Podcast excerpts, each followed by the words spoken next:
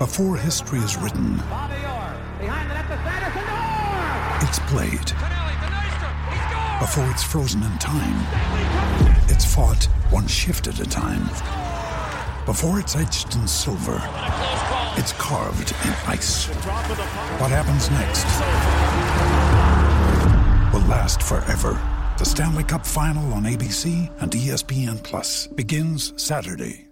G'day, Mike Hussey here, but you can call me Mr. Supercoach. KFC Supercoach BBL is back and there's 25 grand up for grabs. So what are you waiting for? Play today at supercoach.com.au. T's and C's apply. New South Wales authorisation number TP slash 01005.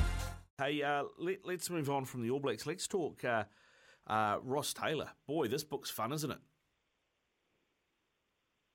Yeah, it's interesting. I haven't read it yet. I've seen excerpts in that. Um,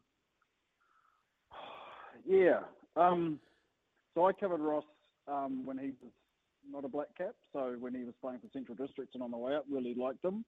And then I was sent to cover the 2012 T20 World Cup in Sri Lanka, and he was captain at that point of the Black Caps. And oh, I think New Zealand cricket thought I'd been sent as a hatchet man. We had three cricket writers at our paper: um, Mark Geenty, Jonathan Millmow, and myself.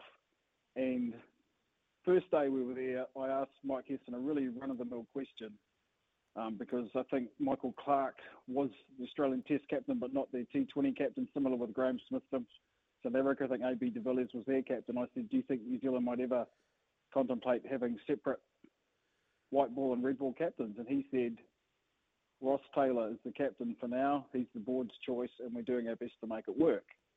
Now, to me, that was hardly a ringing endorsement of Ross. Mm.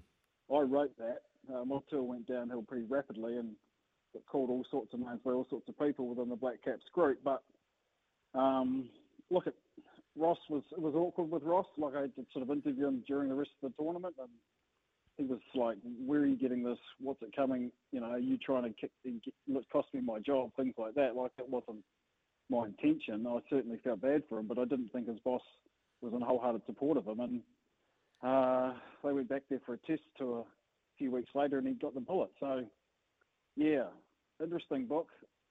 Uh, I saw in McGoldrick. I haven't delved any deeper than that yet, but yeah, um, that thing with the captaincy and that thing with him and McCullum and Hesson, it still burns him clearly. I would have thought it wasn't that big a deal, and that um, the fact that the team enjoyed success subsequently would sort of soften the blow, and perhaps there would be a recognition that the right guy was in charge, but it doesn't seem that that's the case. No, I remember when he when it all happened. I was working at Live Sport back, uh, which used to be a thing, um, and with Ian Smith. And Smithy was quite tight. You know, their families are quite tight, from Very, what I understand. Yeah. Yeah. Uh, and when he Yeah. flew, I don't know if he flew into Auckland. He flew somewhere anyway, and Smithy drove him home. Might have driven him to Hamilton or something. And that he basically told me then exactly what's in the book now. Um, you know about how it went down, and this there was a story too, which I um, about how a group of senior players, led by Brendon McCullum, I think Kyle Mills was part of it, I think Nathan McCullum was part of it, and there was one or two others turned up at Ross's room to announce that, hey, now there's a senior player group and we make decisions together. And he basically, they all voted as a group and just outvoted him on anything that they wanted. Um, and that was when he knew that something was something was really up. So, yeah, it was done. Very, Well, it was it was curious to see, like at that at that T20 World Cup, um, all the players, you know, between overs or what have you, after a wicket, all congregated around McCullum, who was the wicketkeeper, and Taylor would be stood at mid on off with the ball, waiting for the game to restart, and the bowler to come and take the ball off him. And I remember talking to a very prominent rugby coach about that, and he said, if the players are around McCullum, then McCullum is the leader of that team, and I feel sorry for Taylor, but he's not the leader. And that that was sort of how it went down. Like I feel bad for him as a person, but that group made a choice, rightly or wrongly, that they backed McCullum, and I think I think history probably showed them to be correct. Yeah, yeah, you're probably not wrong, but it, it, certainly the way that it was done uh, wasn't great, and that's what I think has come out of the book. I mean, I, I hasn't painted McCullum in a great light, um, and you know that thing about him uh, with his mental coach not wanting those emails released. That that does make you wonder what's in there, um, and there's a bit made of that. Uh, Mike Hesson doesn't come out of it well, uh, and probably the guy that comes out of it worst out of anybody from what I've read so far is David White. Yeah. Um, I'm not gonna honestly not gonna make an on the record assertion about David White, but I, I would I wouldn't be shocked if he was not painted in a good light. But but equally, like players decide these things a lot.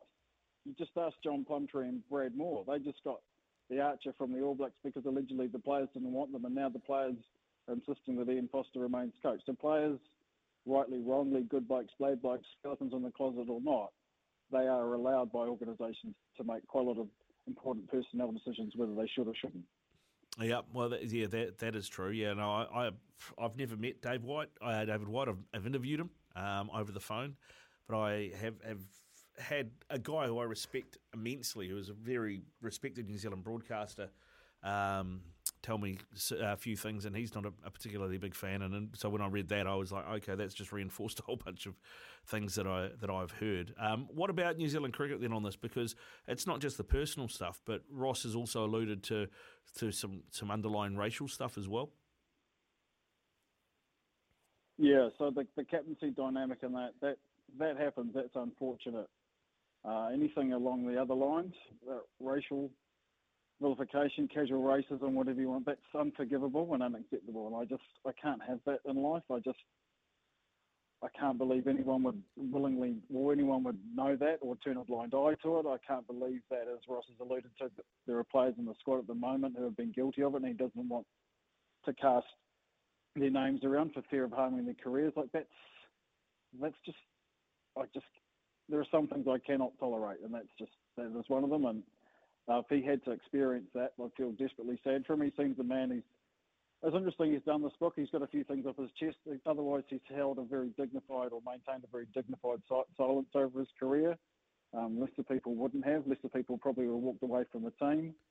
I still, yeah, I don't know. Like, is he trying to sell books? Is he trying to like help change? Is he um, genuinely wanting to help people, or is he not? Like, he's having a bob each way on a couple of things, but you can't, you can't be allowed to to tolerate that within an organisation. I'd be disappointed if New Zealand cricket aren't better than that. I mean, obviously, they've Murphy Su'a mentioned his experiences as the first Samoan player to play cricket for New Zealand and how he experienced that kind of thing. And and NZ, NZ cricket comms have come out oh, it's a different game and we've addressed those issues and we've moved on and that kind of thing. I don't think that does much to make Murphy Su'a any happier, and I don't think Ross Taylor's much happier now either.